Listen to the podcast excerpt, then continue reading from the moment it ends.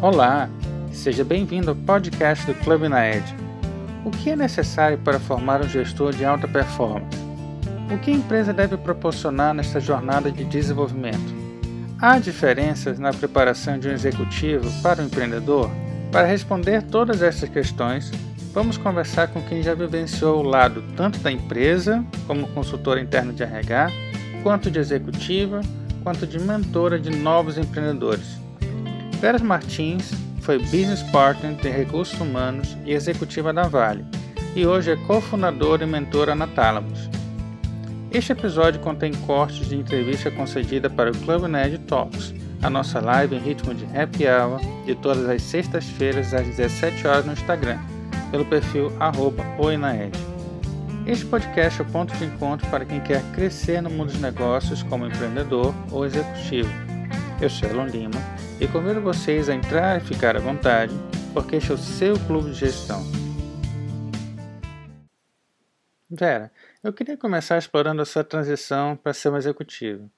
Uma coisa é ser exigida como consultora de RH e outra muito diferente é exercer liderança como gestora, onde agora é cobrada novas entregas e isso requer outras competências. Você já estava preparada para este momento? Na verdade, sim, eu já eu já estava preparada, né? Eu, eu no meu processo, né, de trabalho técnico, eu já usava muitas ferramentas e, e tem muitas habilidades de gestão, né? Como planejar, fazer, enfim, o PDCA eu seguia muito essa disciplina. Então, durante muito tempo eu fui convidada para a cadeira de líderes, mas eu tinha muita dúvida se era isso que eu queria, porque eu tinha muita afinidade técnica, né? Eu achava que eu vindo para uma cadeira de liderança, eu ia deixar um pouco a minha afinidade técnica, acabou que isso não aconteceu, né? E a cadeira de liderança foi mais forte e me puxou mais, e eu sou muito feliz nesse papel. Mas eu acho que essa tua pergunta ela é também muito relevante, porque nem todo mundo é, consegue ir para uma cadeira de gestão já preparado com essas habilidades, né? E eu acho que isso faz muita diferença. Existe, inclusive, um mito, né, que se fala muito do bom técnico que vira mau gestor, né? A gente já ouviu isso. E, na verdade, não existe esse ou, né? Existe apenas alguém que precisa ser preparado com habilidades, com novas habilidades, com novas formas de, de pensar o seu trabalho para prosperar. Essa que é a, a, básica. Essa não foi. Eu acho que eu tive que aprender muito, porque é a partir de outro lugar que você olha, porque uma coisa é você gerar resultados é, a partir de você mesmo que você tem controle total da hora, do quando e do como você vai fazer. A outra é você colocar pessoas, é, empoderá-las para que elas façam isso, né? E que gerem resultado. Então, o, o tempo que você dedica e que você precisa dedicar para engajar as pessoas para fazer o trabalho, a partir de, de objetivos, de inspiração, etc., é muito maior.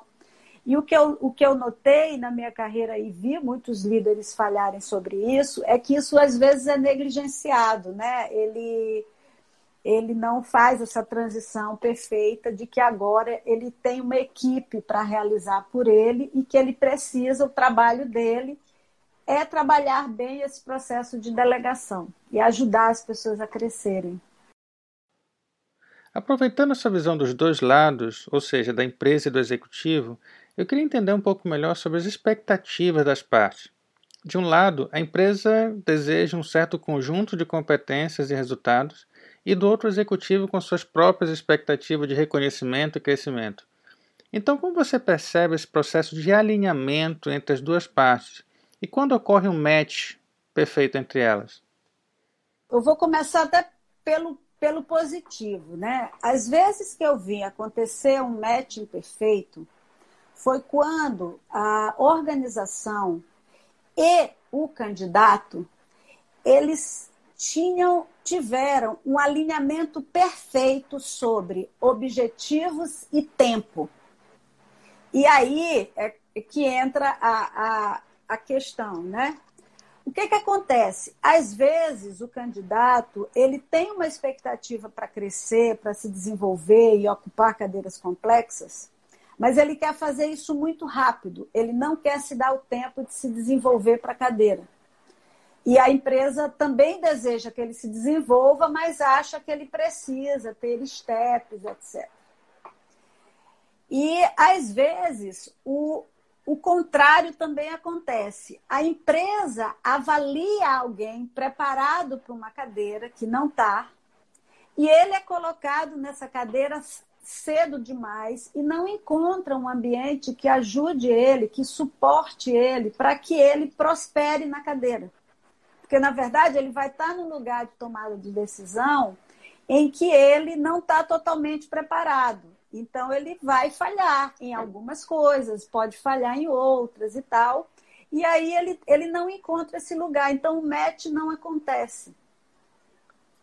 Aonde aconteceria o match perfeito? Né? Nos ambientes em que os objetivos né, são claros, em que o que é avaliado é claro, em organizações que essa dinâmica em que o, o feedback é recebido, é dado e recebido e que é criado um ambiente para a pessoa crescer, funcione muito bem. Infelizmente, é, a maioria das organizações lidam com muitas dissonâncias nesse sentido, né?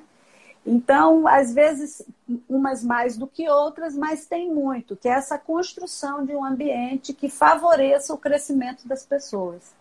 Então, acho que o maior desafio é esse. Às vezes, Elon, o que eu vi na minha vida é que a gente tenta resolver o problema sem entender o problema direito, entendeu? Então, às vezes, a gente acha que ah, o cara, a gente não está conseguindo formar líderes porque não tem programas de formação suficientes.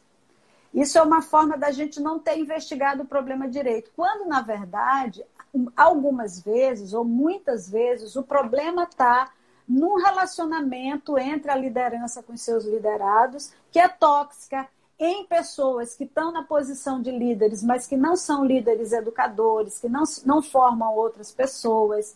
Entende? Então, o problema não é na oferta, no RH ofertar mais cursos para a liderança. Porque ele pode ofertar os cursos e a pessoa vir para o dia a dia, que é onde a batalha acontece, né? onde as coisas acontecem, e ele não ter um ambiente que ele possa usar daquele conhecimento que ele adquiriu. Falando em conhecimento, há uma preparação diferente para o executivo e para o empreendedor?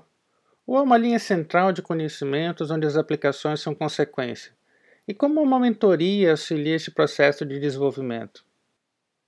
Não existe uma preparação diferente, até pegando um pouco né, esse MBA de gestão estratégica de negócios que a Fundação do Cabral fez, eu fiz né, como uma gestora na Vale, como executiva de RH, e ela me, ele me prepara, por exemplo, para eu ser CEO, porque eu passo por todas as, as disciplinas, né? É, então, ela é a mesma. Da minha turma, haviam empreendedores né, que, que estavam ali e que estavam ali é, sedentos de conhecimento para tocar seus negócios. Então, a formação ela não é diferente. Quando a gente olha para as macro temáticas e você tem um mergulho em macro temática. Aonde é que pode ser diferente? E aí eu acho que é a ideia de um aprendizado contínuo, né? Essa coisa que agora tem se falado muito, que é do, do aprendizagem por toda a vida. Então, assim, e aí é um pouco, tu estás trazendo a história da mentoria, que é um trabalho que eu faço. Qual que é o trabalho da mentoria? A mentoria, ela faz, eu faço um trabalho para o Elon líder e os dilemas que você vive, que são diferentes dos dilemas de outras pessoas, porque as pessoas são diferentes. Então, alguns problemas que você pode estar enfrentando em relação a delegar, outras pessoas fazem muito bem. Mas você tem a ideia geral de qual é o teu papel. Só que tem disciplinas, tem coisas que tu não estás conseguindo fazer. Aí é que entra né, a associação de coisas mais específicas e desenhadas, mas é, artesanalmente, eu, eu tenho usado muito esse termo, porque é esse o trabalho que eu faço, artesanalmente para você. Então, qual que é a tua necessidade, qual é o teu problema? Então, eu, por exemplo, eu tenho encontrado mentorias, elas têm me desafiado muito e eu adoro, porque estudo, eu volto, eu me lembro da minha própria experiência, que a, as primeiras conversas, a, a, pessoa acha que tem um problema e a gente vai investigando, né? Porque o trabalho é esse, é um trabalho exploratório da situação problema, para chegar na causa raiz. Essa é o que acontece nas três primeiras sessões. E a gente sai de um lugar que a pessoa achava que era o problema e na verdade não é, entende? É, é, é esse o que a pessoa acha ser o problema não é. Então, tu vai encontrando né, a causa raiz e vai cirúrgico naquilo, e a pessoa pode sair desse ciclo que eu, eu vi muitas lideranças entrando, que é um ciclo vicioso de muito trabalho, muita atribuição, nunca está preparado, nunca dormiu bem, ele vai, ele começa a falhar porque ele entra nisso, né, nesse ciclo, começa a questionar a sua capacidade e não, não, não, não vai aprendendo, ele não tem tempo de qualidade para ele refletir, ver o que ele está sentindo e avançar. Então, essa é uma das, inclusive, as principais razões do, do, de um líder falhar na cadeira. Ele não se dá esse tempo de qualidade para refletir e aprender. Ainda sobre diferenças. Quais são as principais dificuldades de um empreendedor quando vai para uma grande empresa e do executivo quando ingressa como dono de um pequeno negócio? Olha, é, há diferenças, né? Aonde que eu vejo similaridades, né? Quando você está sentado numa cadeira de, de liderança, né, de gestão executiva numa empresa, você tem grandes responsabilidades para gerar resultados, você tem grandes decisões para tomar, mas qual que é a grande diferença? Né? Então, em termos de mentalidade, o intraempreendedorismo ele é o mesmo, que é a vontade de fazer acontecer, a persistência, a disciplina, a utilização de método, a tenacidade, é, olhar para o mercado, ler o mercado. A grande diferença é que você, normalmente, é especializado em algumas disciplinas existe uma estrutura de proteção, exceto que você seja o CEO da empresa, que te coloca e que, e que resume ali a tua atuação. Né? Então, se eu sou de RH, eu posso ter interação com outras áreas, mas a minha área de decisão e de interação é aquela área de RH, no meu caso. Quando você vai para uma empresa, você começa a ter que lidar com outras disciplinas que você não tinha que lidar, né? Então você tem que se preocupar, por exemplo, com toda a parte financeira, de dar resultado, não é só orçar e acompanhar o orçamento, que é uma disciplina comum no, no, no, no papel de gestão. É, mas você tem que ter o teu orçamento, trabalhar todo o teu fluxo de caixa, precisa olhar para o mercado e fazer comercial. Então, que, que eu acho que é uma das dificuldades do executivo quando ele sai da organização é que ele não sai preparado para fazer, por exemplo, comercial. Como é que ele vai fazer o comercial? Né? Então, essa parte é uma dor, porque ele, ele, tinha alguém, né? Ele recebia o cliente a maioria das vezes, dependendo. Se ele não trabalhava na área comercial, ele tinha alguém que fazia. Se ele trabalhava no comercial, ele entra com uma outra dor, que é lidar com o operacional. Ah, beleza, eu vendi. E aí, como é que vai acontecer? Como é que está o processo? Como é que é essa interação com o cliente? Como eu cumpro a minha promessa? Então, são mundos distintos que habilidades de uma e de outra podem ser muito aproveitadas. E aí a grande recomendação, e para mim eu acho que quem faz sucesso tanto num lugar quanto no outro, ele tem que ter uma competência essencial muito relevante hoje em dia, que é a autoconsciência. Ou como é, tem, tem pessoas que chamam de, de autoconhecimento, e tem, é, recentemente agora eu vi o Murilo Gan chamando de inteligência intrapessoal. Tudo isso para dizer que você precisa dar um mergulho em você mesmo para entender quais são as suas fortalezas, aonde, o que, que elas podem te ajudar, que conhecimento, o background, tudo que você tem até agora e o que você ainda não tem que você precisa colocar nesse novo papel, né? Então, é, qual que é o risco, por exemplo, dessa transição, principalmente para o executivo para o empreendedor, é você continuar pensando com cabeça de empresa grande. Isso aconteceu comigo, né? Então, você fica pensando com cabeça de, de empresa grande, e nós tínhamos, temos um analista na Thalamus que ele falava isso muito para mim, ele me ensinou muito sobre isso, sabe? Sobre, falou, olha, vocês estão pensando com cabeça grande, vamos tentar pequeno. É, então, ele me ensinou muito, ele, ele me reconectou muito com isso. Então, eu sou muito grata para ele, porque quando eu fui fazendo essa minha transição, eu tive que aprender muito sobre isso. Então, é, é muito interessante, muito interessante. Você falou anteriormente da importância do ambiente organizacional para o desenvolvimento do gestor, mas o erro faz parte da trajetória de aprendizado. E nem sempre este erro é visto com bons olhos. Por outro lado, as práticas atuais mais voltadas para o ágil pregam que o erro é importante. E claro que aqui a gente não está falando do erro proveniente de negligência. Onde entra a formação de pessoas para permitir esse processo? É, não tem como fazer isso se a gente não discutir cultura organizacional. Né? Então, assim, esse ambiente ele só vem se você fizer um trabalho muito focado e muito sistemático de mudança de cultura. O que, é que significa mudar cultura? Significa é a gente mudar todos os processos né, que levam à cultura anterior serem mudados para a cultura que eu gostaria que tivesse. Ou seja, dando um exemplo, se eu quero uma cultura colaborativa, eu não posso ter programas de benefícios que incentivam o individualismo. Eu preciso ter programas de pagamento de PLR que incentivem a colaboração. Então, eu mudo o meu processo.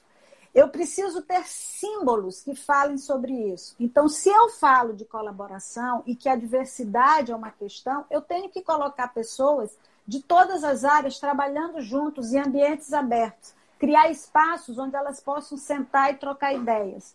Se eu tenho, continuo tendo desenhos de áreas, cada um na sua, então o pessoal do RH senta separado do pessoal de finanças, do pessoal da operação, eu estou dando uma mensagem errada. Então, e aí eu preciso criar uma rotina, rituais que façam com que as pessoas acreditem que ali é um lugar em que elas possam se expressar e elas possam se expressar com coragem. Porque coragem é a palavra da vez. Porque qualquer transformação vai exigir coragem. Então, coragem é acreditar que sim, que eu tenho confiança naquilo, que eu acho que é para valer e eu vou me expor falando o que eu sinto, o que eu acho, eu vou testar, eu vou dizer, e errei, e não deu certo mas eu tentei. Legal. Né? Então, assim, sem mexer em cultura, não tem como fazer transformação digital, mudar para essa cultura digital. Tem que me, me, mexer em cultura. Eu vejo muitas empresas embarcando tecnologia sem querer tratar disso, porque essa é a que dá mais trabalho. Obrigado pela sua visita ao nosso clube de gestão. Você ouviu no relato da Vera a importância do domínio das principais temáticas de gestão. Então, se você quer trilhar este caminho de desenvolvimento e contar com isso com a melhor escola de negócios da América Latina, inscreva-se na segunda turma de pós-graduação em Gestão de Negócios da Fundação do Cabral. Convido você a conferir nossos conteúdos e cursos no Instagram, no arroba oinaed, no LinkedIn pelo perfil Inaed Soluções de Gestão ou pelo site inaed.com. Este episódio contou com a revisão de Washington Silva e narração, texto e edição de Alon Lima. Até a próxima!